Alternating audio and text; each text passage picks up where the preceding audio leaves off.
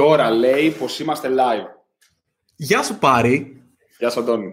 Τι κάνουμε; Πάρη; Λοιπόν, για αρχή ποστάρω παντού social media τα έτοιμα conserva post που έχω για το ότι είμαστε live.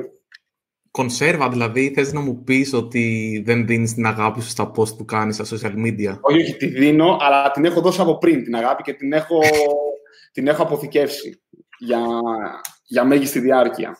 Λοιπόν, για να δούμε. Οκ. Τι κάνουμε; Κάνουμε πολύ καλά. Γενικότερα, απλά σ' άκουγα να ξέρεις στερεοφωνικά γιατί ξεκίνησε και το stream αυτόματα. Οπότε είχε πλάκα. Ε, γενικά όλα καλά. Mm. Καραντινοποιημένος για άλλη μια εβδομάδα. Εδώ πέρα σταθερά. Okay. Βγήκα μόνο τη Δευτέρα, νομίζω, από το σπίτι ή την Τρίτη. Και πήγα στο γραφείο μια μέρα έτσι για να πω ότι. Δευτέρα, γιατί Τρίτη δεν σε είδα. Πήγα εγώ Τρίτη, Τετάρτη. Και είχε, ήταν μέγα την Τετάρτη. Πήγες δύο μέρες. Πήγα δύο μέρες, φίλε. Πήγα δύο μέρες. Για δύο διαφορετικούς λόγους ένα μεταξύ. Τη μία πρέπει να πάρω για το Παναγιώτη κάτι πράγματα και την άλλη classic δηλαδή και την άλλη είχα ένα πακέτο να παραλάβω. Γιατί δεν σκέφτεσαι το στείλει σπίτι σου, γιατί λες μπορεί να μείνουμε σπίτι. Ρε φίλε, είχε, είχα παραγγείλει καιρό πριν και δεν περίμενα να, να γινόταν το, το lockdown το μεγάλο. Δεν περίμενα. Εντάξει, δεν τα υπολόγισε τα πράγματα έτσι, αλλά ναι. Anyway, Κοιτάξτε, το περίεργο είναι ότι δυσκολεύτηκα να βρω πάρκινγκ με τη μηχανή παραπάνω από ότι όταν είναι κανονικά, γιατί πηγαίνανε όλοι με τα μάξια και παρκάρανε εκεί που είναι το πάρκινγκ της μηχανής, στην Κλαθμόνος, απέναντι. Κάτσε, ρε, εσύ, εγώ όταν κατέβηκα γραφείο, μιλάμε, ήταν άδεια όλα. Δεν είχε τίποτα. Αλλά μπορεί να φταίει η ώρα. Τι πρωί κατέβηκες, εγώ κατέβηκα στο μεσημέρι. Όχι, πήγα απόγευμα. Anyway, έχουμε ναι, ναι, ναι. την πρώτη μας ερώτηση από το κοινό Έχουμε να συζητήσουμε το Nomad. Οπότε πάμε να πούμε τι είναι το Nomad. Θες να πεις εσύ πάρει, να πω εγώ και να ε, το πούμε εκεί. Ναι, λοιπόν, οκ. Το λέω και συμπληρώνουμε. Τι είναι, τι είναι το Nomad, καταρχάς; Μας ρωτάει ο Κώστας Λιβιεράτος ποια είναι η γνώμη μας για το HashiCorp Nomad. Είναι καταρχάς ένα προϊόν αυτής της εταιρείας που λέγεται HashiCorp, η οποία γενικά φτιάχνει προϊόντα open source και enterprise γύρω από όλον αυτό τον κόσμο του DevOps και των διαδικασιών και του System Administration και, και πάει λέγοντας. Και το Nomad είναι η αντίστοιχη λύση που δίνει HashiCorp σε σχέση με το Kubernetes της Google και σε σχέση με το Docker Swarm της Docker. Το οποίο τι κάνει χοντρά-χοντρά το Nomad. Του λες εσύ ότι Εμένα αυτοί είναι οι υπολογιστές που θέλω να τρέξω πράγματα. Έχω ένα σερβερ εδώ, έναν άλλο σερβερ εκεί, ένα σερβερ παραδίπλα και θέλω εκεί πάνω να τρέξεις εφαρμογές μου. Το τι θα πει τρέχω την εφαρμογή μου είναι νομίζω σου δίνει πάρα πολλές επιλογές στο Nomad. Είναι πάρα πολύ ευέλικτος σε αυτό. Και στην ουσία τι του λες, του λες ότι α, εγώ έχω ένα site που είναι ένας web server που θέλω να μου τρέξεις ε, τρεις κόπιες αυτής της διεργασίας γιατί θέλω να είναι resilient και να μπορεί να ανταποκρίνεται γρήγορα και φροντίζει κάθε φορά να γίνονται αυτά τα οποία του έχεις πει. Ε, καλά το είπα, νομίζω κοντά είμαστε γενικά. Όχι, σωστά. Είναι ένας ακόμα orchestrator, όπως λέγονται τα προγράμματα αυτά, τα οποία η δουλειά τους είναι ακριβώς αυτό. Να, να παίρνουν δουλειές από ανθρώπους και να φροντίζουν να τις τρέξουν με το βέλτιστο δυνατό τρόπο σε ένα σύνολο μηχανημάτων. Ε, το Nomad Τώρα, ε, νομίζω ούτε εσύ, αλλά ούτε και εγώ το έχω χρησιμοποιήσει πέρα από το «Α, παίζω, το στείνω, βλέπω πάνω κάτω τι κάνει». Οπότε δεν μπορώ να πω εγώ τουλάχιστον πολλά πράγματα, αλλά έχει κάποια καλά και κάποια κακά. Γενικά αυτό που έχω δει να χρησιμοποιείται πάρα πολύ το Nomad είναι για εφαρμογές που έχουν να κάνουν πιο πολύ με, με jobs και τέτοια πράγματα. Δηλαδή το, το δικτυακό του κομμάτι, τουλάχιστον στην αρχή που το είχα δει εγώ, γιατί έχω τουλάχιστον κανένα χρόνο να το, να το ακουμπήσω, ήταν πιο περιορισμένο σε σχέση με τα ανταγωνιστικά προϊόντα τύπου Kubernetes και, και το Swarm. Από την άλλη, η απλότητά του και η δύναμή του και η ταχύτητά του να ξεκινάει τα, τα workloads, τα οποία ήταν πολύ παρόμοια με το Swarm και πολύ πιο γρήγορα και τα δύο από το Kubernetes, στο mm πόσο γρήγορα μπορούσαν να κάνουν πράγματα, ήταν αυτό το οποίο φαινόταν ε, να, να κάνει διαφορά. Και γι' αυτό είχα δει πάρα πολλές εταιρείες να το χρησιμοποιούν πολύ σε machine learning workloads, δηλαδή πράγματα τα οποία είναι πρέπει να τρέξω αυτό και ούτω καθεξής. Ε, και τέτοια πράγματα. Τώρα, από τότε βλέπω ότι χρησιμοποιείται και για web workloads σε κάποιες εταιρείες, οπότε θεωρώ ότι έχουν βελτιωθεί πολύ και στο άλλο κομμάτι. Ε, εμένα, αυτό το οποίο μου έχει αρέσει πολύ στο Nomad είναι το ότι πρώτα απ' όλα δίνει ένα UI out of the box, ενώ για παράδειγμα το, το Docker Swarm δεν έχει UI, είναι ένα command line, πρέπει να αγοράσεις το Enterprise, ενώ το, το Nomad σου δίνει ένα web interface, μια ιστοσελίδα που μπαίνεις και τα βλέπεις όλα εκεί και δεν χρειάζεται να τρέχεις εντολές στο terminal ή να κάνεις HTTP calls με το χέρι.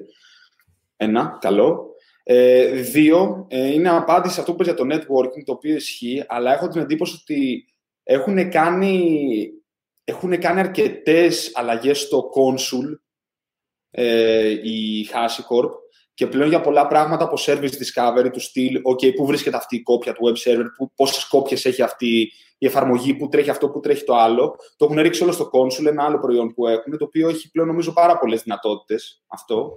Και το κάνουν έτσι, έχω την εντύπωση. Ένα άλλο καλό που έχει το Nomad σε σχέση με, με άλλες λύσεις είναι νομίζω ότι είναι, είναι πιο εύκολο να πεις «OK, αυτή η εφαρμογή εμένα τώρα τρέχει τρέχοντας μια εντολή εκεί, αυτή τρέχει σαν virtual machine, τα άλλα είναι containers, ξέρω εγώ, το οποίο δεν είναι ότι έχουμε ανάγκες να τρέχουμε τόσο διαφορετικούς τύπους εφαρμογών, αλλά αυτό στην πραγματικότητα το κάνει πιο εύκολο να το υιοθετήσεις και να έχεις μια μετάβαση στην,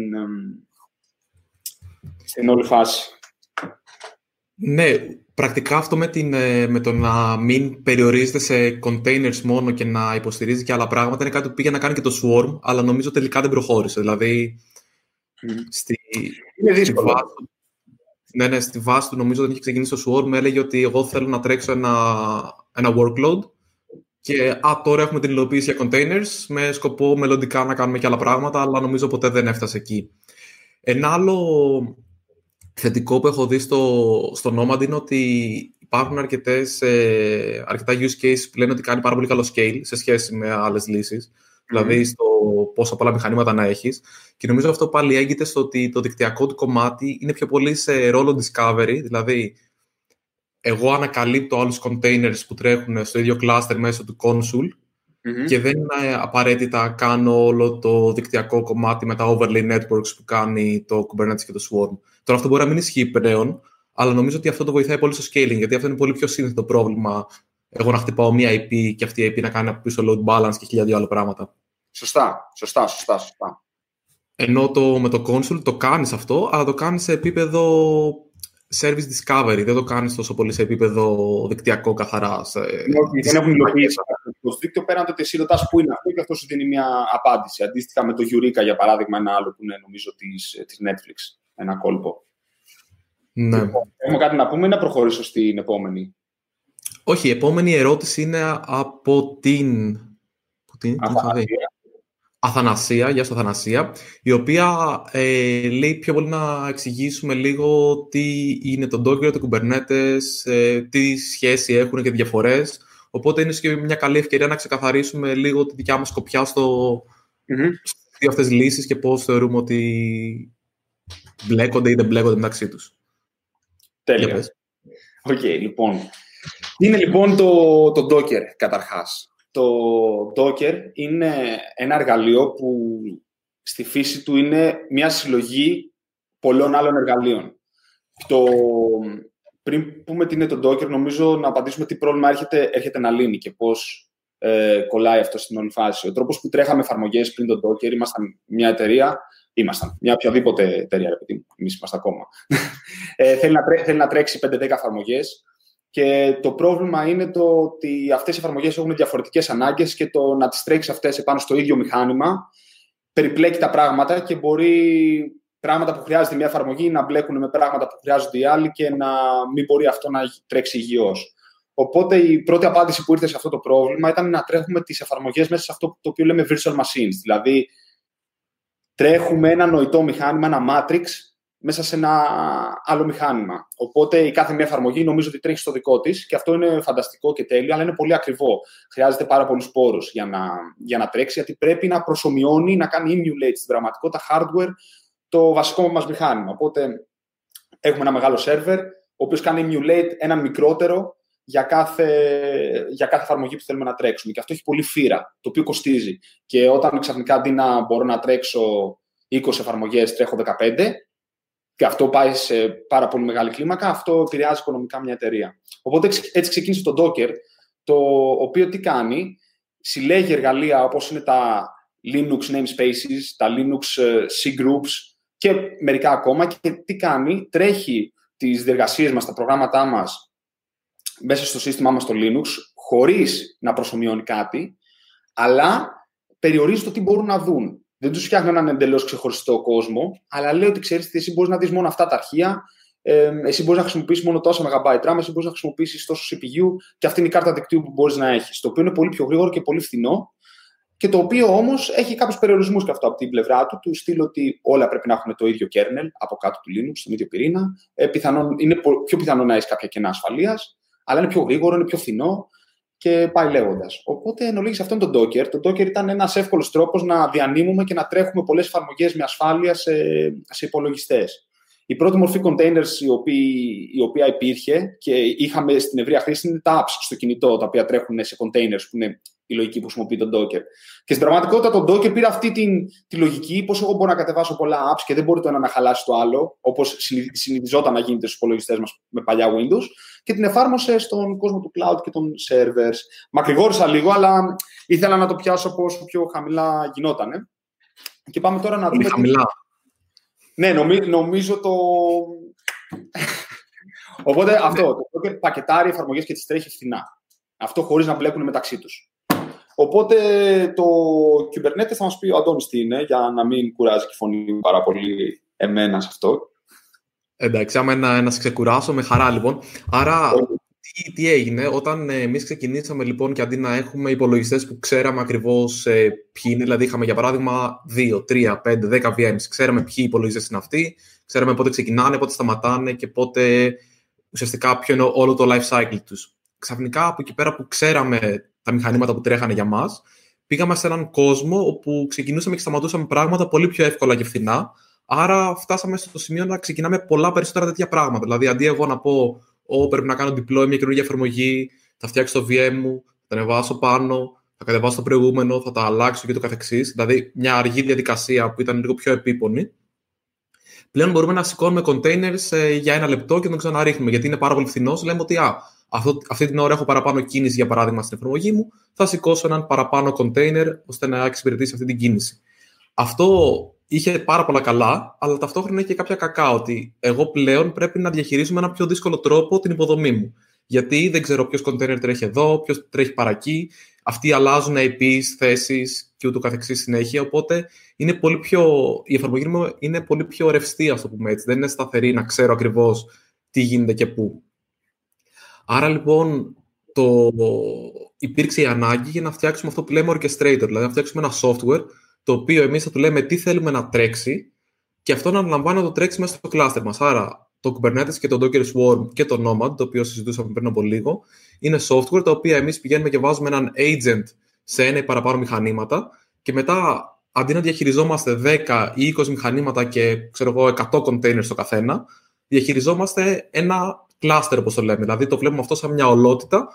Οπότε χρειάζεται εμείς να ξέρουμε ότι ο container Α τρέχει στο VM και ο container τρέχει στο, στο VM και αυτοί οι containers να πρέπει να μιλήσουν μεταξύ τους με κάποιο τρόπο να θυμόμαστε ένα IP ή να τους κάνουμε συνεχώ update. Αλλά όλο αυτό το δικτυακό κομμάτι, το discovery και την τοποθέτηση των container μέσα στο cluster την αναλαμβάνει το software αυτό. Άρα, οι containers είναι ο τρόπος που τρέχουμε τις εφαρμογές μας και οι orchestrators είναι ο τρόπος με τον οποίο διαχειριζόμαστε πολλά μηχανήματα και πολλούς containers χωρίς εμείς να πρέπει να χάσουμε τον ύπνο μας. Πολύ απλά. Ή να τον χάσουμε από άλλους λόγους. Γιατί όπως έχουμε ξανασυζητήσει πολλές φορές και με τον Μπάρι, πολλές φορές πάμε να κάνουμε να πάμε σε containers χωρίς να έχουμε πραγματικό πλεονέκτημα και πραγματικά ε, ωφέλη από αυτό, με αποτέλεσμα να παίρνουμε όλα τα στραβά χωρίς να παίρνουμε τα καλά. Άρα πάντα σε όλα αυτά χρειάζεται μια ισορροπία και να αποφασίζεις για τις δικές σου, ανα... σου ανάγκες τι δουλεύει και τι όχι. Συμφωνώ πλήρως, ταυτίζομαι. Λοιπόν, ο Κώστας μας ε, ρωτάει αν έχουμε καταλάβει τι έπαιξε με το merge Argo και Flux. Εγώ δεν γνωρίζω περί τίνος πρόκειται γενικότερα. Ξέρεις. Το, το Argo και το Flux είναι και τα δύο projects για να κάνεις GitOps σε Kubernetes. Τι σημαίνει αυτό; Σημαίνει ότι αντί εγώ να έχω δύο διαφορετικά πράγματα, δηλαδή το Git μου στο οποίο αναπτύσσω την εφαρμογή μου και τα releases μου, ότι κάποια στιγμή με κάποιο τρόπο πάω και κάνω release, θέλω να δέσω events του Git, δηλαδή έκανα push στο master για παράδειγμα ή έκανα ένα release στο Git, ένα, ένα tag, με ε, deployments. Άρα κάθε φορά που γίνεται merge στο master, αυτόματα θέλω να γίνεται deploy. Αυτό είναι το λεγόμενο GitOps, το οποίο είναι ένα καινούριο έτσι trend, το οποίο υπήρχε στον υπόλοιπο κόσμο. Γελάς. Όχι, τον χάσαμε. Δεν τον χάσαμε, έλα, ήρθες πίσω. Έκανες μια μικρή διακοπή. Όχι, όχι, επανήλθε. Έκανα μια μικρή διακοπή. Ε, άρα, αυτά ήταν και τα δύο projects που πήγαιναν να λύσουν αυτό το πρόβλημα. Δηλαδή, πήγαιναν να σου δώσουν τρόπο να διαχειρίζεσαι μέσα από Git το cluster σου και τις εφαρμογές σου. Τώρα δεν τα έχω χρησιμοποιήσει σε βάθος πέρα από το να ε, χαζέψω, οπότε δεν μπορώ να σου πω ακριβώς τι έγινε με το merge. Αλλά επειδή πήγαιναν να λύσουν παρόμοια προβλήματα, αυτό που είχα διαβάσει κάπου είναι ότι πρακτικά είπαν αντί να έχουμε δύο projects, θα έχουμε ένα πιο μεγάλο και κάπως υποθέτω θα γίνει μια ομπρέλα αυτό το πράγμα. Τώρα, επειδή το. Γιατί γελάς; Γελά, γελάω με το, όχι, με το, με το πώς το σχολιάζεις, συγγνώμη, έλα. Τώρα, Άκου να δεις λοιπόν πάρει και εδώ πέρα θα πιάσω λίγο να κάνουμε συζήτηση γιατί νομίζω ότι έχει ενδιαφέρον κάτι το οποίο είχα, είχα διαβάσει για αυτά τα projects. Αυτά δεν αποθηκεύανε μόνο. Δηλαδή εγώ είχα ένα repository που ήταν το, το Sourceler για παράδειγμα και κάθε φορά που εγώ κάνω merge στο master αυτό πάει στην παραγωγή. Ναι. Αυτά τα projects κάνανε και κάτι έξτρα. Σου λέγανε ότι το state που άλλαξε και λέει ότι τώρα έχω deployed αυτή την έκδοση εφαρμογής αποδικεύεται σε ένα άλλο Git repository. Άρα είχαν και ένα extra Git repository το οποίο η δουλειά του ήταν να αποθηκεύει τις αλλαγές του state. Ωραία. Να το σχολιάσουμε. Εμένα, εμένα μου φάνηκε αυτό... Δεν, δεν, δεν, μπορώ να βρω μια ωρεοποιημένη έκφραση να το πω, οπότε θες να πεις εσύ το σχολείο σου πρώτα. Ναι, εμένα μου φαίνεται υπερβολή. Θα μπορούσα αυτό να το καταλάβω μόνο στην περίπτωση... Βασικά όχι, δεν το καταλαβαίνω. It's a no for me. Γιατί; It's a no. Το Git είναι φτιαγμένο για να... Το Git είναι αυτό το εργαλείο που κρατάει το ιστορικό του κώδικά μας. Σωστά; Σωστά. Ε, το έχει φτιαχτεί με semantics, δηλαδή με λογική. Άνθρωποι δουλεύουν... Το, το Git φτιάχτηκε για το Linux, καταρχάς. Πρέπει να το έχουμε αυτό στο μυαλό μας. Ότι έχει φτιαχτεί για code bases, δηλαδή πολλά αρχαία κώδικα με πολλούς ανθρώπους να δουλεύουν. Το ότι εμείς με το Git μπορούμε να κρατήσουμε το ιστορικό ενός αρχείου, γιατί το state είναι ένα αρχείο στην πραγματικότητα ή μπορεί να είναι ένα αρχείο. Το ότι εμείς μπορούμε με το Git να κρατήσουμε το state, ενός, το ιστορικό ενός αρχείου, δεν σημαίνει ότι είναι το κατάλληλο εργαλείο και δεν σημαίνει ότι δεν έχουμε πάρει ε, πυρηνική βόμβα για να εξολοθρεύσουμε μια σκνήπα. Οπότε για μένα είναι όχι. Αυτό το οποίο μπορούμε να κάνουμε είναι αυτό το οποίο προτείνει το Terraform, το άλλο εργαλείο της HashiCorp, που, το οποίο τι κάνει, κρατάει στην ουσία με κώδικα διαχειρίζεσαι το infrastructure σου, servers, ιστορίες, τέτοια πράγματα και μπορείς να αποθηκεύεις το state σε κάποια υπηρεσία όπως το S3 της Amazon, που είναι για να αποθηκεύεις αρχεία, αλλά μπορείς να του πεις κράτα το ιστορικό από αυτό το αρχείο. Οπότε, mm-hmm. θεωρώ ότι όλο αυτό το ότι χρησιμοποιώ ένα άλλο Git repository για να αποθηκεύσω πράγματα τα οποία δεν είναι φτιαγμένα για να δουλεύουν άνθρωποι επάνω, για μένα είναι foul. It's a no. Δεν περνάει δεν, δεν ξέρω αν είναι foul, δηλαδή εννοώ αν είναι τόσο αυστηρό το όχημα, αλλά και εμένα μου φαίνεται, ρε παιδί μου, λίγο... Θες στην ουσία το ιστορικό. Θέλεις να συνεργάζεται κόσμος επάνω σε αυτό το state; Όχι. Mm-hmm. Θέλεις Θέλεις... Δεν θες. Δεν... Όχι, δεν έχει...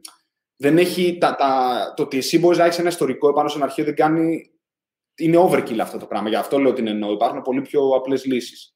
Το μόνο που μπορώ να δεχτώ είναι ότι σου λέει ότι κοίταξε να δεις, εγώ έτσι κι ξέρω να μιλάω Git, οπότε έχω ένα πρωτόκολλο με το οποίο διαχειρίζομαι τα πράγματα. Αλλά εμένα γνώμη μου είναι ότι είσαι προγραμματιστής και γράψει λίγο κώδικα παραπάνω για να κάνεις κάτι το οποίο χρησιμοποιεί τα κατάλληλα εργαλεία.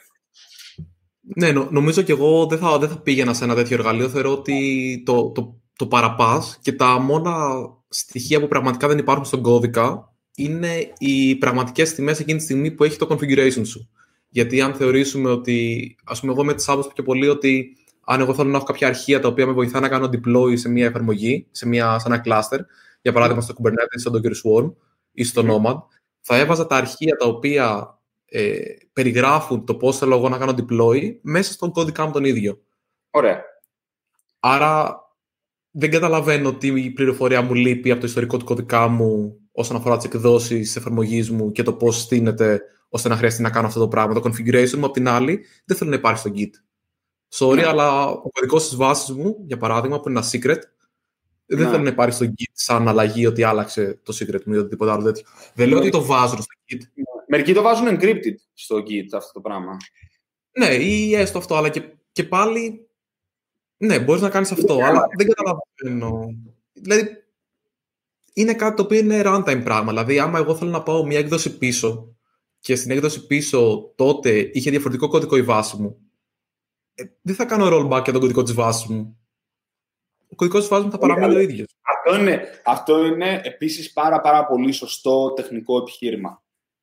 Σωστά. Δηλαδή, σε κάθε χρονική στιγμή το configuration μου αναπαριστά την τρέχουσα κατάσταση της εφαρμογής μου με βάση το εκεί θα συνδεθείς για να πάρεις από αυτό το API πράγματα και ούτω καθεξής. Άμα δεν έχω εγώ έλεγχο σε εξωτερικά συστήματα, δεν έχει νόημα αυτή την, αυτή την πληροφορία να την αποθηκεύσω στον κωδικά μου μέσα. Οπότε. Συμφωνώ. Λοιπόν... Ναι, δεν ξέρω πώς, αν έχεις κάτι άλλο να προσθέσεις ή διαφωνήσεις, συμφωνείς σε κάτι. Με χαρά να το ακούσουμε. απάντηση, αλλά αυτό βρούμε. Τώρα, να σου πω ότι είδα άλλη μια ερώτηση εδώ από τον χρήστη Τέρε Κύρι, ο οποίος ε, η οποία δεν γνωρίζουμε, το οποίο άτομο, ε, λέει το εξής. Απορία. Background theoretical knowledge για professional DevOps projects. Το οποίο το είδα και από πριν και έχω κολλήσει σε αυτή την ερώτηση, γιατί νομίζω ότι είναι πάρα πολύ σημαντική. Δεν ξέρω αν έχω απάντηση, αλλά επειδή έτυχε και είχα και κουβέντα της προάλλης στο στυλ, θέλω έναν senior DevOps engineer. Τι σημαίνει αυτό; Το DevOps είναι κάτι το οποίο το ακούμε τα τελευταία χρόνια. Τι θα πει senior τέτοιο; Οπότε, αν εμείς θέλαμε να προσλάβουμε ε, μέσα στο καλοκαίρι, το φθινόπωρο παίζει, παιδί μου, ένα άτομο DevOps. Mm-hmm. Τι θεωρητική ή τι πρακτική γνώση θα θέλαμε να έχει; Είναι πολύ καλή ερώτηση. Πώς το βλέπεις; Ε, ωραία. Εγώ θεωρώ ότι ένα άτομο το οποίο κάνει DevOps πρέπει να καταλαβαίνει από hardware. Δηλαδή, να, να μπορεί να καταλάβει τι θα πει, για παράδειγμα, ε, θα βάλω δύο ή τέσσερις πυρήνες ή πώς θα χωρίσω την εφαρμογή μου και γιατί να τον κάνω αυτόν τον τροπο Άρα, δηλαδή να μπορεί να καταλάβει τι θα πει spikes, για παράδειγμα. Δηλαδή, τι θα πει μια εφαρμογή χρειάζεται για λίγο χρονικό διάστημα παραπάνω CPU από αυτό το οποίο χρειάζεται κατά μέσο όρο. Ναι. Πώς θα βάλω δύο εφαρμογές οι οποίες συμπεριφέρονται διαφορετικά στον ίδιο υπολογιστή. Δηλαδή να, να μπορεί να καταλάβει λίγο τέτοια πράγματα, χωρίς να σημαίνει ότι θα, θα, θα το ρωτούσα ποτέ, πες μου πώς κάνει, ξέρω εγώ, ε, jump prediction επεξεργαστής ή κάτι τέτοιο. Πιο πολύ σε high level. Mm-hmm. Δεν λέω. Σίγουρα υπάρχουν εταιρείες οι οποίες έχουν τόσο αναπτυγμένη υποδομή που ακόμα και αυτό είναι πληροφορία που πρέπει να την ξέρεις για να κάνεις ακόμα καλύτερα την εφαρμογή σου ή την υποδομή σου. Αλλά δεν νομίζω ότι στο 80-90% των περιπτώσεων χρειάζεται κάτι τόσο βαθύ. Αυτό που θα θεωρούσα πολύ σημαντικό είναι να καταλαβαίνει από αρχιτεκτονική. Δηλαδή να καταλαβαίνει τι θα πει, ε, θα βάλω μια CAS και θα τη βάλω την CAS αυτή σε άλλο μηχάνημα ή στο ίδιο μηχάνημα. Τι θα πει ότι έχω δικτυακό jump μεταξύ των μηχανημάτων; Δηλαδή στο, στο να μπορώ να κάνω σε κουτάκια την εφαρμογή μου και να καταλάβω πώς πηγαίνει πληροφορία και πώς ε, αυτή την πληροφορία μπορώ να την κάνω να διαχειριστεί με καλύτερο τρόπο, είναι κάτι το οποίο θα, θα, θα ήθελα από κάποιο senior άτομο τέτοιο. Mm-hmm. Okay. Οπότε, όσον αφορά καθαρά θεωρητικές γνώσεις, και τώρα θεωρητικές στο μυαλό μου έχω πιο πολύ γνώσεις που θα μάθει κάποιος στο πανεπιστήμιο ή σε κάποιο τέτοιο πράγμα. Δεν, ε, δεν θα σου πω ότι θέλω να ξέρει ξέρω εγώ, το Flax ή το Kubernetes, γιατί αύριο μπορεί να μην υπάρχουν αυτά. Και άμα μπορεί να καταλάβει πώς δουλεύουν οι εφαρμογές σε υψηλό επίπεδο, δεν νομίζω ότι θα έχει πρόβλημα να μάθει ένα εργαλείο για να, τα, για να το κάνει καλύτερα. Ωραία. Ε, Ολοκληρωσές, να συμπληρώσω. Ε, θα ξαναμιλήσω, αλλά μπορεί να μιλήσεις εσύ στο ενδιάμεσο. Λοιπόν, ε, αν πρέπει να πω τι θεωρητικές γνώσεις περιμένω να έχει από άψη θεωρίας, εγώ θα περίμενα αυτό το άτομο να καταλαβαίνει ε, τρία πράγματα. Ένα, hardware που είπες, με κάλυψες. Δύο, Linux, λειτουργικά συστήματα ή δυνατικά και τρία, δίκτυα. Πιστεύω έχει πάρα πολύ σημασία. Δηλαδή, ε, από εκεί και πέρα, επειδή τυχαίνει και έχω κάνει και την κουβέντα του στυλ τι είναι DevOps, τι σημαίνει, πιστεύω σημαντικά και θα δεις λίγο πώς κολλάει αυτό, ότι το DevOps είναι διαφορετικό για την κάθε εταιρεία. για την κάθε εταιρεία. Εμένα, αυτό που έχω στο μυαλό μου γενικά για, για το DevOps είναι ότι ο σκοπός του είναι να αυτοματοποιήσει πράγματα έτσι ώστε εν τέλει οι developers μιας εταιρείας να έχουν περισσότερη αυτονομία και να βασίζονται λιγότερο σε άλλους ανθρώπους για το πώς η εφαρμογή ξεκινάει από έναν editor και φτάνει στον τελικό χρήστη. Ε, οπότε, σε αυτά τα πλαίσια, επειδή πιθανόν να χρειαστεί να πάρθουν τεχνολογικές αποφάσεις, πιστεύω ότι πρέπει να έχει και επαφή με, το, με τις τεχνολογικές επιλογές της κάθε εταιρεία. Δηλαδή, εμείς γράφουμε Python και JavaScript σαν εταιρεία. Αν έπρεπε αύριο να προσλάβουμε ένα άτομο το οποίο θα ασχολούνταν με αυτό το οποίο λέμε DevOps, θα περίμενα να καταλαβαίνει σε έναν βασικό βαθμό, σε ένα θεμελιώδη βαθμό, όχι καλά όμω, τι θα πει Django, τι θα πει Python web εφαρμογή, τι ανάγκες έχει, θα πει Docker, έτσι ώστε να γλιτώσουμε πράγματα και να έχουμε περισσότερη αυτονομία. Το οποίο, οπότε λοιπόν θα περίμενα σαν θεωρητική γνώση και κάποιες ε, γλώσσες προγραμματισμού, οι οποίες θεωρώ όμως ότι αυτό έχουν να κάνουν ξεκάθαρα με την κάθε εταιρεία. Αλλά μου φαίνεται δύσκολο πώς μπορείς να πάρεις ένα, ένα άτομο, πώς μπορεί να πάει για DevOps κάπου και να μην καταλαβαίνει hardware, λειτουργικά και δίκτυα. Ναι, όχι. Τα, τα λειτουργικά είναι σίγουρα σωστά και τα δίκτυα είναι σίγουρα σωστά και νομίζω ότι πάνω κάτω και εγώ αυτό έχω στο μυαλό μου, απλά μάλλον το αποτύπωσε καλύτερα. Δηλαδή... Ξέρεις, ε, θέλεις κιόλας όταν έρθει κάποιος, θέλεις να σου πάρει, δεν θέλεις να έρθει για να σου κάνει τη λάτζα του στυλ ε, κάνε deploy. Θέλεις να έρθει για να σου δώσει απαντήσεις όταν δεν μπορείς να τις δώσεις εσύ. Οπότε γι' αυτό πιστεύω ότι έχουν σημασία αυτές τις θεωρητικές γνώσεις. Γιατί εμένα σκαμπάζω πέντε πράγματα, δέκα, απολειτουργικά, αλλά έχει έχει έρθει η στιγμή που έχω χτυπήσει τα βάνη που να έλεγα θα ήθελα να ήταν κάποιος εδώ ο οποίος ξέρει. Ναι. Και, και έχει σημασία γιατί θα σου χρειαστούν σίγουρα τα εργαλεία του Linux για να κάνεις ε, debug ή trace κάποια εφαρμογή, να καταλάβεις τι παίζει, γιατί συμβαίνει αυτό. Δηλαδή, νομίζω ένα hardware debugging, να το πω έτσι, είναι κάτι το οποίο θα χρειαστεί να κάνεις. Οπότε το να ξέρεις λειτουργικά θα σε βοηθήσει στο να καταλάβεις τι γίνεται, ακόμα και αν δεν καταλαβαίνεις πώς έχει γραφτεί η εφαρμογή ή γιατί στην Python κάνουμε έτσι for loop ή αλλιώς. Και δεν έχει σημασία να ξέρεις αυτό. Τι, λοιπόν, επίσης, τι δεν θέλω. Αυτό εντάξει είναι προσωπικό όμως, ε, δεν το λέω σαν. Τι δεν θέλω να κάνει ο DevOps ε, developer ε, στην εταιρεία που είμαι εγώ υπεύθυνος. Δεν θέλω να μας στήσει GitLab δικό μας. Δεν θέλω να μας στήσει δικό μας, πώς λέγεται, Rocket Chat, δεν ξέρω τι. Δεν θέλω να στήσουμε ό,τι υπάρχει εμπορικό έξω και να το κάνουμε σε δικό μας server, open source εκδοχή, τίποτα. Εγώ προτιμώ να, να παίρνουμε υπηρεσίες έτοιμες, να τις πληρώνουμε, να μην ασχολούμαστε με αυτό και το άτομο το οποίο έχει έρθει να κάνει DevOps να μην ασχολείται για πράγματα τα οποία είναι έτοιμα, αλλά να εστιάσει αυτό το οποίο έχει να κάνει με εμά ε, σαν εταιρεία data. Ναι, δηλαδή φαντάσου, βασικά δεν στο το businessικό κομμάτι αυτής της... Δηλαδή δεν είναι ότι είμαστε καμία εταιρεία 200 ε, άτομα και προφανώς υπάρχουν ανάγκες για αυτό κάπου, αλλά... Σκέψου το, την businessική απόφαση του να, να αποφασίσεις να πληρώνεις ένα μισθό για να μην πληρώνεις υπηρεσίες που μπορεί να έχουν κάτω μήνα ανάτομο. Ναι, δεν το συζητάμε. Δεν το συζητάμε. Και, και άρα δηλαδή θα δώσει πάρα κακό γιατί δεν θεωρείς ότι είναι πραγματική αξία αυτός ο άνθρωπος ή απλά θα πετάς λεφτά. Ναι. Το οποίο, προφανώς, το οποίο προφανώς και υπάρχουν use cases για τέτοια πράγματα. Π.χ. δεδομένα πρέπει να μείνουν σε συγκεκριμένους servers και πάει λέγοντας. Αλλά νομίζω ότι 80 με 90% των περιπτώσεων είναι εκτός. Και παραδόξως, 80 με 90% των περιπτώσεων κάνουν αυτά που δεν χρειάζονται. Λοιπόν, Προφανώς και δεν συζητάμε. Όταν πας να κλείσει ένα requirement, έχεις ένα, ένα business use case και λες: Θέλω να, να εξυπηρετήσω αυτή την ανάγκη. Είναι κάτι διαφορετικό. Μιλάμε για όταν δεν πας να εξυπηρετήσεις αυτό και πας να γλιτώσεις λεφτά. Mm. Νομίζεις. Λοιπόν, ε, να πω επόμενη ερώτηση ή έχουμε να προσθέσουμε κάτι εδώ. Όχι, νομίζω ότι είμαστε κομπλέ. Γιατί η επόμενη λοιπόν είναι του Αλέξανδρου. Και τι μας λέει ο Αλέξανδρος, τώρα το τσίμπησα και αυτά πριν γιατί με ενδιέφερε. Ποια είναι η γνώμη σας για το Podman, το έχετε δει καθόλου; Να πω, μπορώ, κάτσε να σηκώσω χεράκι εδώ από το, το Jitsi. Βλέπετε. Τι λέει; θα δούμε. Λοιπόν. Ε... Α, έχεις βάλει ένα περίεργο όνομα. Δεν έχεις βάλει το όνομά σου και λέει Aust Nindaris. Ναι, είναι, ε, είναι το όνομα που έχω από το D&D. Περίμενε να το, Α.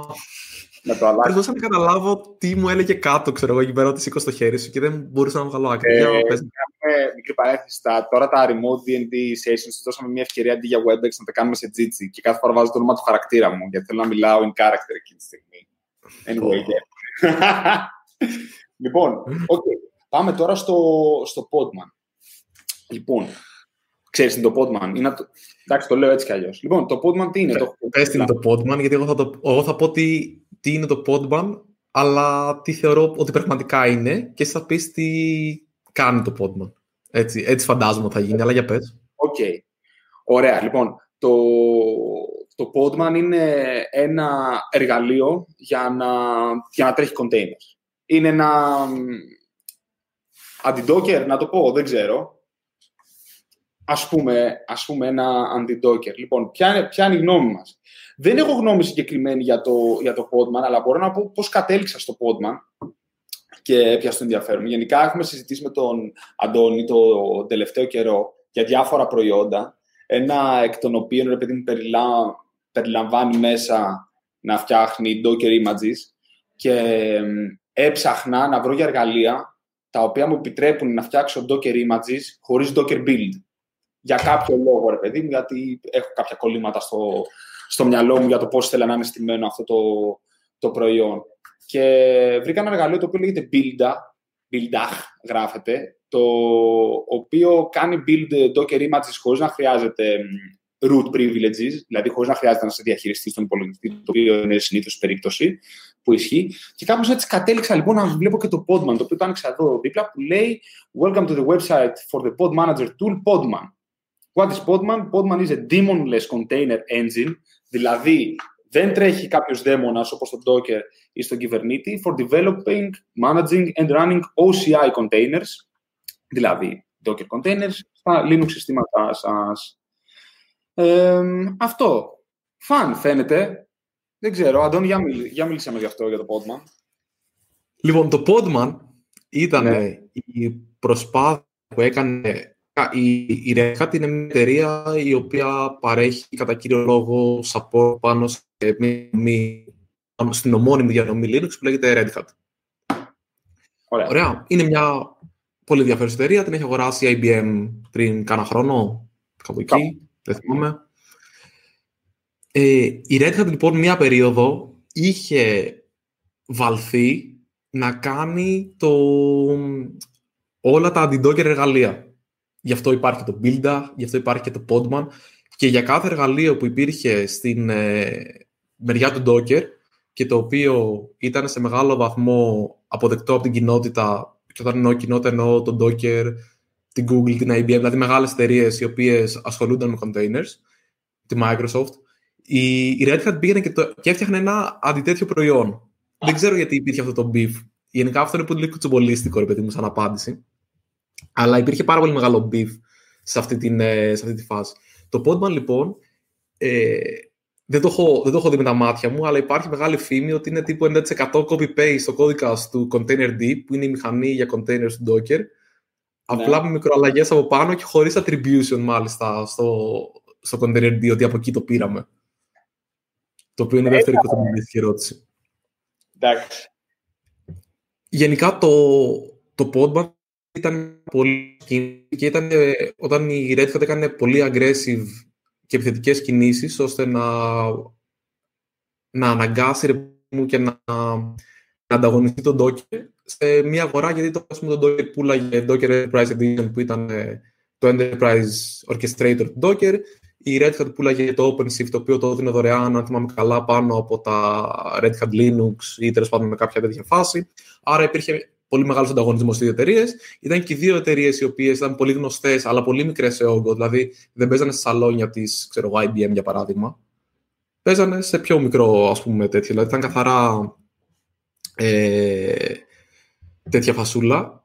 Και το Podman και το Builda ήταν μία από τη. Δηλαδή σε φάση πήγαινε στο Red Hat Linux και δεν μπορούσες να κάνεις install Docker Δηλαδή είχαν κόψει την πρόσβαση από το Red Hat στο, στο να μπορείς να, να βάζεις Docker. Πλάκα. Όχι. Είχαν κάνει πολλές τέτοιες, δηλαδή και τύπου είχε μια περίοδος που το Kubernetes το ίδιο έλεγε ότι παιδιά υποστηρίζουμε και άλλα container runtimes όπως το, όπως το container D ή ξέρω εγώ οτιδήποτε άλλο OCI compatible αλλά μόνο stable θεωρούμε το Docker και η Red Hat έκανε shift το OpenShift με ε, Podman από κάτω. Αυτό είναι τώρα λοιπόν όλο το κουτσομπολιό που είχα να μοιραστώ μαζί σας. Πολύ πληροφορία, εγώ αυτό δεν το ήξερα. Ε, θυμάμαι γενικά ότι είχαν ένα beef και με διάφορα πράγματα γιατί πηγαίνανε να βάλουν κάτι system D κόλπα μέσα στο Docker νομίζω αυτή της Red Hat κάποια στιγμή ήταν πολύ πιεστική με αυτό.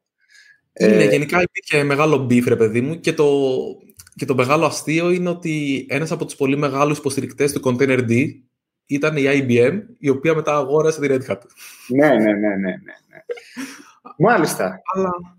Ναι, οπότε τώρα, σε, σε άποψη specs, η αλήθεια είναι ότι, για να απαντήσω και την τεχνικά την, την ερώτηση, ε, από άποψη specs, δεν θα πρέπει να σε νοιάζει το αν θα έχεις από κάτω Containerd, Podman, Docker ή οτιδήποτε άλλο. Σε νοιάζει ο Orchestrator, δηλαδή πας ένα level πάνω, θες ένα χαζό layer κάτω, που δεν σε νοιάζει και θες απλά να είναι εκεί, να είναι σταθερό, να μην αλλάζει συχνά και να μην σου δημιουργεί προβλήματα.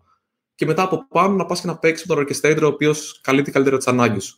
Οπότε σε αυτή την περίπτωση το Podman κάνει τη δουλειά του. Δεν είναι ρε παιδί μου ότι είναι και σκουπίδι, δηλαδή μην είμαστε και τον άκρο. Απλά ενώ, ε, είναι, κάνει τη δουλειά του, είναι καλό, απλά δεν υπήρχε λόγος ούτε να, να πετάξει λεφτά η Red Hat για αυτό το πράγμα, ούτε να φερθεί με αυτόν τον τρόπο. Δηλαδή ήταν λίγο κακό από άποψη politics ο τρόπος που είχε εισαχθεί το Podman. Δεν είναι ότι είναι κακό software. Ναι. Κοίταξε, τώρα η μόνη διαφορά που βλέπω στο Podman που μπορώ να πω ότι καλά τώρα θα σου πω και τι άλλο είδα επειδή διαβάζω. Αυτό το οποίο μου κάνει εντύπωση είναι ότι λέει ότι είναι daemonless, ότι δηλαδή σε αντίθεση με το Docker, το Container D, αυτό δεν έχει δαίμονα. Άρα είναι ίσως κάτι κοντά στο Run C αυτό. Anyway, δεν ξέρω. Λες ε, να είναι κοντά στο Run C και να θυμάμαι λάθος εγώ. Δεν ξέρω, αλλά δεν θα το διάλεγα, να πω την αλήθεια. Anyway, ε, πρόσεξε να δεις. Ε, άκου τώρα τι λέει εδώ. Ε, κι άλλο ένα ενδιαφέρον πράγμα. Λέει containers can either be run as root or in, in rootless mode. Άρα ίσως αυτό να παίζει και χωρίς να σε διαχειριστείς. Και να έχει ναι, όπως και ο Container D παίζει χωρίς να σε διαχειριστείς, γιατί okay. παίζουν και τα δύο... Παίζει να παίζει και με RNC από κάτω, να ξέρεις, το Podman. Το οποίο είναι η μηχανή... Το επόμενο, για να στηρίξω λίγο το κουτσομπολιό σου πριν πάμε στο επόμενο, λέει απλά λέει βάλε στο terminal σου alias docker ίσον podman. ναι, κατάλαβες, δηλαδή Μιλάμε για γερίλα marketing τώρα, όχι αστεία. Ήταν λίγο σκληρή, αλλά εντάξει. Κλείνει το tab. Γεια σου Στέφανε, γεια σου Εφη. Χαιρετάω τώρα εγώ που βλέπω άτομα που μας χαιρετάνε στο chat. Λοιπόν, ε, τελειώσαμε αυτή την ερώτηση. Πάμε και στον... Ναι, το... Αρέσουν επίσης τα κουτσομπολιά. Γι' αυτό, παιδιά, τα δίνουμε κιόλας όποτε τα έχουμε.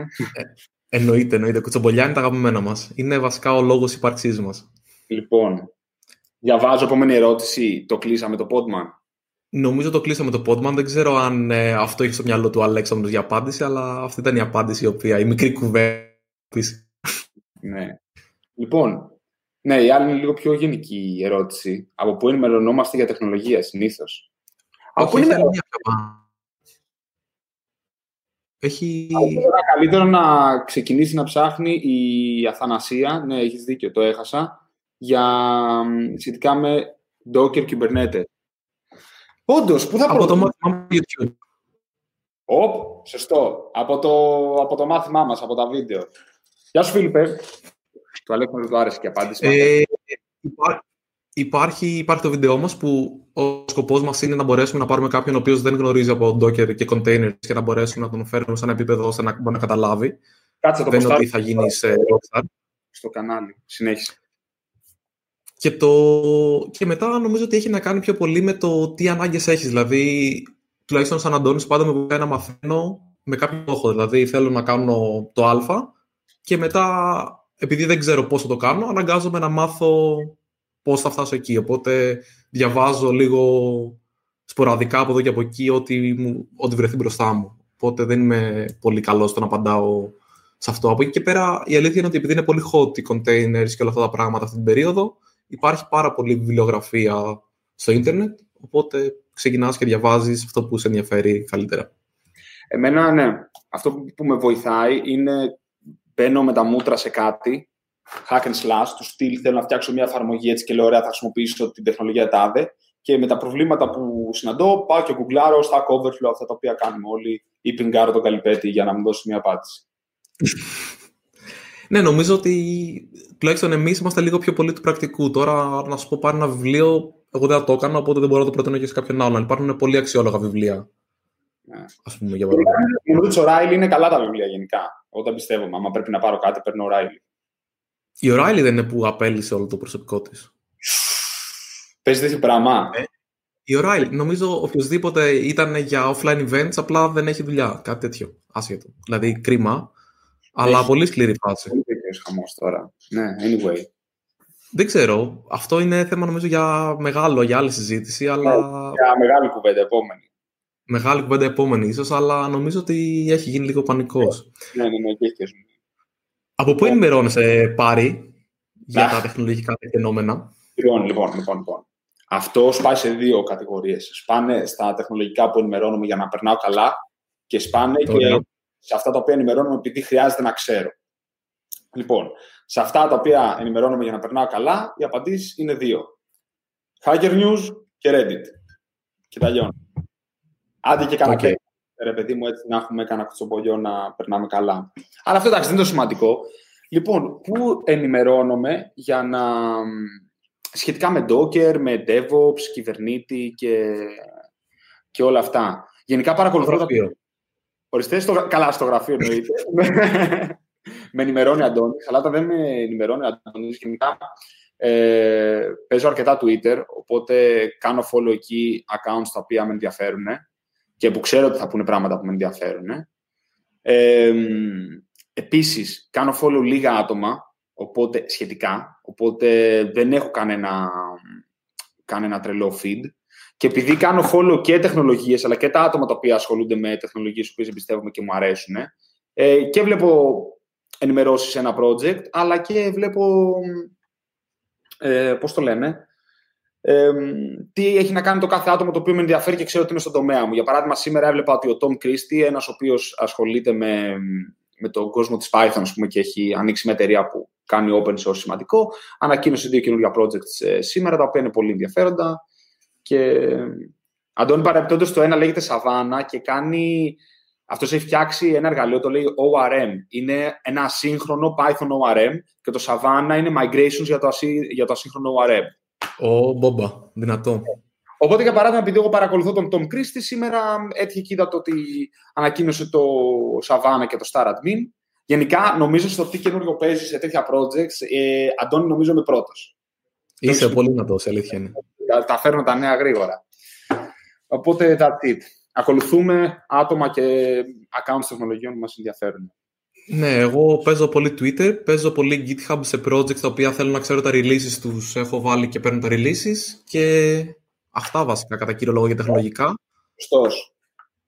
Ναι, Δηλαδή το Twitter για μένα είναι το καλύτερο εργαλείο και ακολουθώ πάρα πολλοί άτομα που εμπιστεύουν την άποψή τους και που λένε αρκετά κουτσομπολιά. Οπότε είναι λίγο δυτή η άποψη. Λοιπόν, διαβάζω το επόμενο. Να σου πω, έχω αναλάβει τώρα το ρόλο εγώ που κάθομαι και διαβάζω. Δεν θέλω να το μονοπολώ. Διάβασε το εσύ το επόμενο. Όχι, διάβασα εγώ το προηγούμενο. Καλά, διαβάζω, δεν έχω θέμα. Περίμενε. Είναι. Κάτσε μην χάσω κάτι. Α, ε, full automation λέει ο Βασίλης. Γεια σου, Βασίλη. Ε, από το CI. Καταρχάς, υπάρχει επεισόδιο που μπορείς να δεις, Βασίλη. να σε ενημερώσουμε. Όχι. Ε, θα το αποστάρω κιόλας εδώ να υπάρχει στα, στα logs. Εγώ, είμαι πολύ υπέρ του full automation.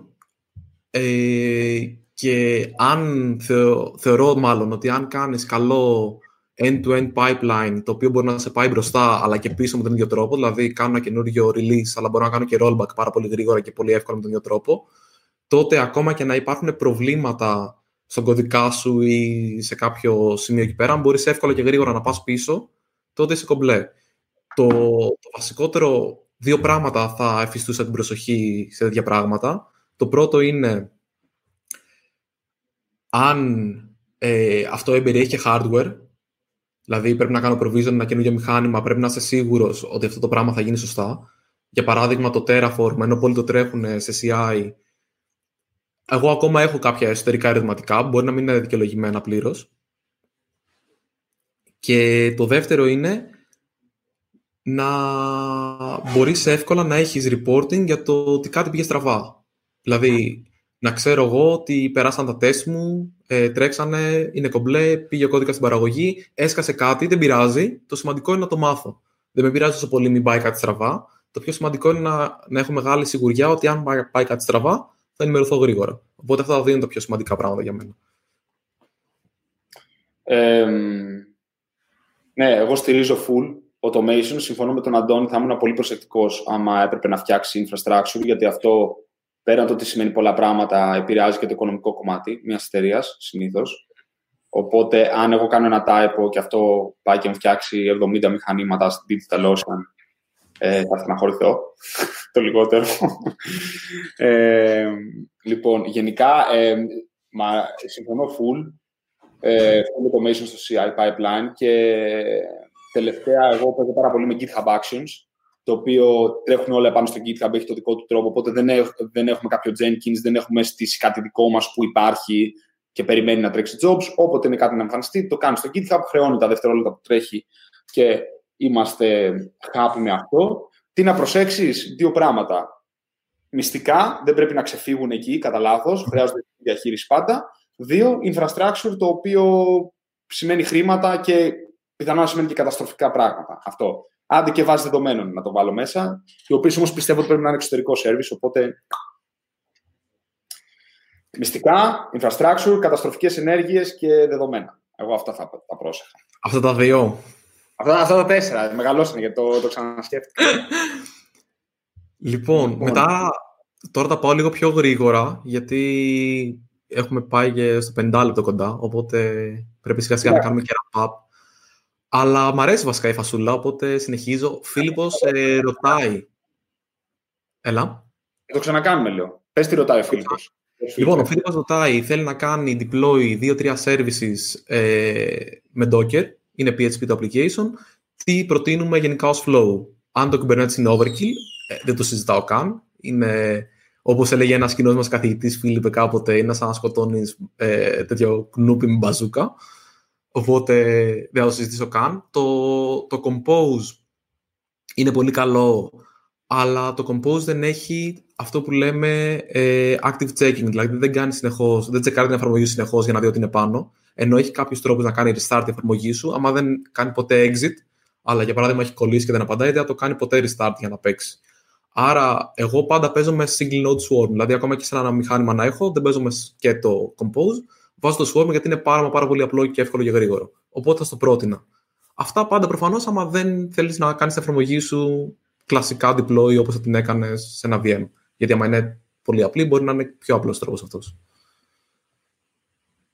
Συμφωνώ πλήρως. Δεν έχω να, να προσθέσω κάτι. Ταυτίζομαι με τον, με τον Αντώνη. Ε, και συγκεκριμένα πώς κάνεις τα επόμενα deploys χωρίς downtime; Το, το Swarm σου δίνει zero time, ε, ε, συγγνώμη.